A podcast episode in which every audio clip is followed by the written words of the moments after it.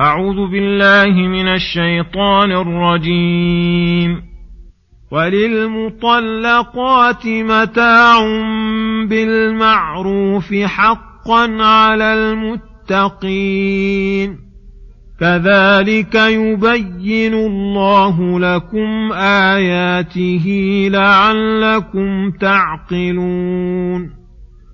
ألم تر إلى الذين خرجوا من ديارهم وهم ألوف حذر الموت وهم ألوف حذر الموت فقال لهم الله موتوا ثم أحياهم ۖ إن الله لذو فضل على الناس ولكن أكثر الناس لا يشكرون وقاتلوا في سبيل الله واعلموا أن الله سميع عليم من ذا الذي يقرض الله قرضا حسنا فيضاعفه له أضعافا كثيرة. والله يقبض ويبسط وإليه ترجعون. بسم الله الرحمن الرحيم. السلام عليكم ورحمة الله وبركاته. يقول الله سبحانه وللمطلقات متاع بالمعروف حقا على المتقين. لما بين في الآية السابقة امتاع المفارقة بالموت ذكر هنا أن كل مطلقة فلها على زوجها أن يمتعها ويعطيها ما يناسب حاله وحالها وأنه حق إنما يقوم به المتقون فهو من خصال التقوى الواجبة والمستحبة. فإن كانت المرأة لم يسمى لها صداق وطلقها قبل الدخول فتقدم أنه يجب عليه بحسب يساره وإعساره. فإن كان مسمى لها فمتاعها نصف المسمى. فإن كانت مدخولا بها صارت المتعة مستحبة في قول جمهور العلماء. ومن العلماء من أوجب ذلك استدلالا بقوله حقا على المتقين. والأصل في الحق أنه واجب خصوصا وقد أضافه إلى المتقين. وأصل التقوى واجبة.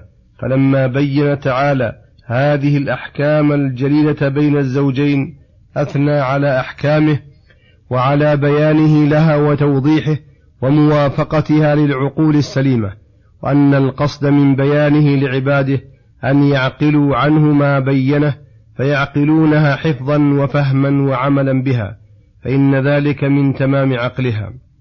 ثم يقول سبحانه ألم تر إلى الذين خرجوا من ديارهم وهم ألوف حذر الموت فقال لهم الله موتوا ثم أحياهم إن الله لذو فضل على الناس ولكن أكثر الناس لا يشكرون.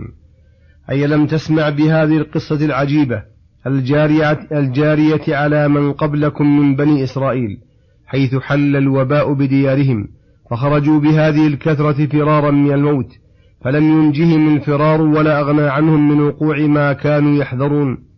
فعاملهم بنقيض مقصودهم وأماتهم الله عن آخرهم ثم تفضل عليهم فأحياهم إما بدعوة نبي كما قاله كثير من المفسرين وإما بغير ذلك.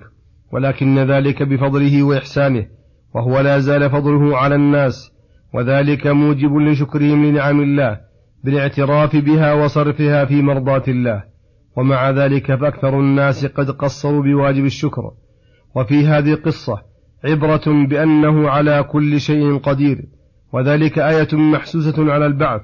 فإن هذه القصة معروفة منقولة نقلا متواترا عند بني إسرائيل ومن اتصل بهم.